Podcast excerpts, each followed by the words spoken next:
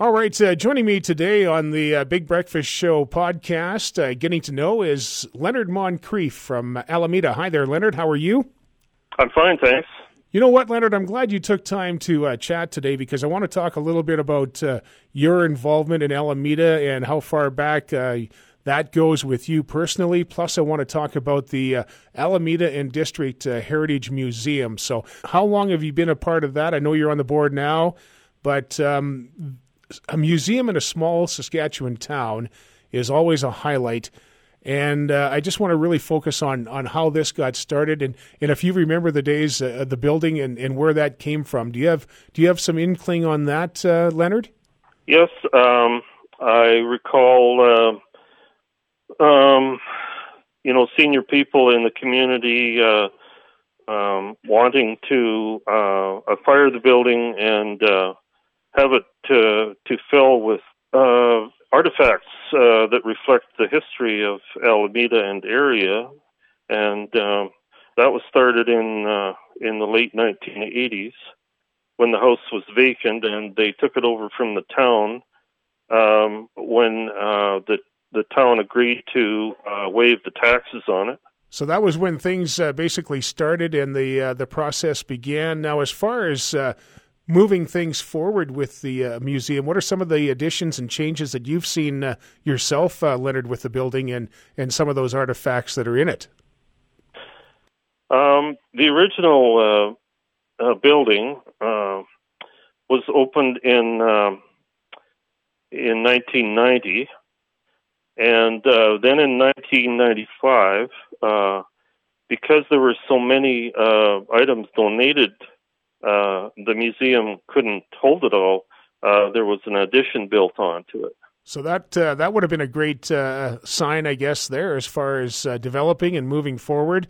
Um, over the course of the time, too, I know there's been a lot of stories shared, Leonard, in regards to the the contents of the building and and I guess some of the ghost stories that that have been associated with it.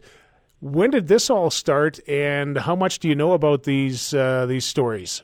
Well, uh, you know, uh, members of on the board, uh, you know, actually experienced things uh, when they were in the museum. Uh, I didn't myself, and so there was a little video done on that, and then a member of the uh, APTN uh, television network contacted us in October, and they wanted to come and uh, spend a few nights in the museum uh, with some uh, native elders uh, to see if they could connect with any spirits. and so they did that in early November, and they had a successful uh, stay here, and uh, that will be airing on their television network uh, uh in a year from November. Is that right? Eh? Wow. So I guess uh, you had mentioned some of the board members had experienced some uh, some incidents. Do you remember any of those off the top of your head, as far as what the locals experienced, Leonard? Yes, I do. Um, at a meeting we were having, uh, the treasurer arrived a little earlier than anybody else. Uh, she's the only one that saw this, but she saw a man in blue coveralls go through um, the access door to the audition, and she doesn't know where he went or anything else. It's unexplained. Is that right? Wow. So who I guess looking at that uh, character, who would do you think that may represent? You know, back in time, is there somebody that they they think it uh, the spirits are from, or what's the thoughts on that? I don't have any explanation for it.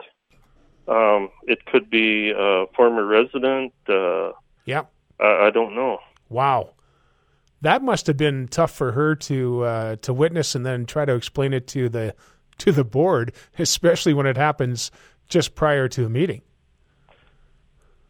Yes, uh, you know, I believe that she she she actually saw something, but uh, I guess I'm a little skeptical because I haven't experienced anything myself. Well, that's always the case, right? Uh, that's the way uh, the the humans work. But all it would take would be one experience for you over there late at night one night, and you'd be sold. Yeah, that's true. That's right. that, that would be the icing on the cake right there, Leonard. yes, for sure. So, as far as the uh, the museum is concerned today, um, how are you guys sitting as far as board members and the uh, and the hours of operation? And I know COVID has played a big role in in uh, tours and and that type of thing, but. Um, what are you guys looking at as far as keeping things open and, and going forward? Are there some plans on the table there, Leonard? We have, um, we you know, over the past two years, our attendance has been down um, due to the pandemic. Uh, we used to have it open uh, regularly uh, in the summer months uh, on Wednesdays, but we haven't done that. So whenever anybody wants to look through the museum, they just contact myself or one of the board members, and we open it up for them. And uh, um, we just operate on uh, donations, and uh, we have a couple little fundraisers uh, that we've had recently, uh, pools on the uh, World Series and the Grey Cup, and uh, we're trying to raise some money to replace all of the windows in the museum. We've replaced six so far, and there's still 12 to go. So um, that's a fair amount of money, and uh, we just hope that people will uh, support it. Yeah. Well, if if people who are listening to the podcast would like to uh, donate and uh, write a check and, and give you some funding on that, what's the process? How do they get it to you, Leonard? Uh, they can uh, get a, a, tax deductible receipt through um, the town of Alameda office. If they send their donation there and designated it for the uh, Alameda and District Heritage Museum, they will get a receipt for it. Nice. Now, I'm thinking that, you know, over the course of time uh, that has passed and, and going forward, you must experience people who are stopping in who have connections to the Alameda and area or uh, family from the Alameda and area that have interest in the museum because, um, as I mentioned before, museums are always a, uh, a hot spot for memories and for people who have, uh, you know, either grew up in the area and left have, and have come back for a visit. But you must experience some of this over the course of time, eh? I have. Most of the people that want to come in and look around the museum uh, uh lived in the area years ago or uh, had uh, family that lived here, and they just want to uh, see if they can – you know, find anything that relates to their family. Uh, just this past summer, um, I was on the in front of the museum. Uh, I, I guess I was doing something there. Uh, this man uh, a passenger in a vehicle. Um, he said that he lived here in the 30s. His father was a grain buyer here, and he drove by the house on uh, Third Street that he lived in, and it it was still much the same as as he remembered it. And uh, so, yeah, it's a lot of people like that that uh, that want to look through the museum. That's exactly what I was talking about. Those are the kind of memories that I was thinking, and uh, it's just uh, human nature, I think, to inquire and and for anybody to be able to pop in and actually have a look. Like you said, you're available to give tours. Um, anybody that's got that connection with the community, that's got to be great for them.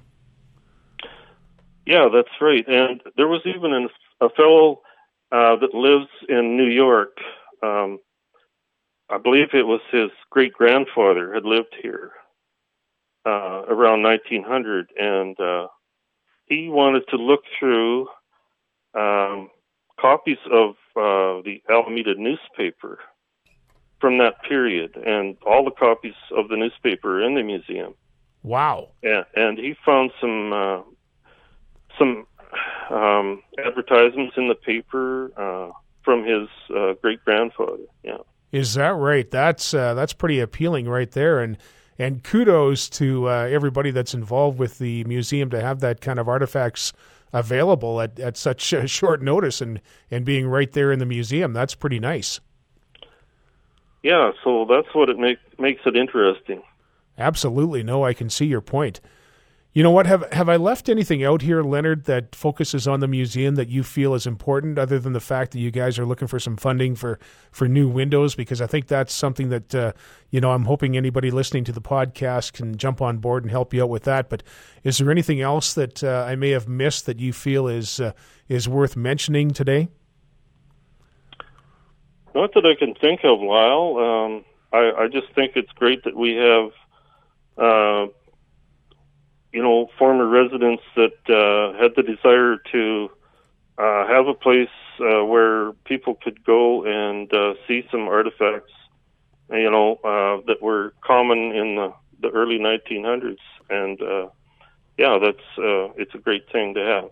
It's always nice to have people in your back uh, corner that have that vision and insight of uh, of what kind of longevity the building is going to have for the town and the area and uh, it's just nice to have those kind of people in your back pocket, right? Yes, certainly. Okay, Leonard, I can't thank you enough for all the information on the uh, Alameda and District uh, Heritage Museum. I appreciate you joining the podcast today, and uh, thank you so much. I appreciate that. You're very welcome, Lyle. Thanks for uh, uh, asking me about it.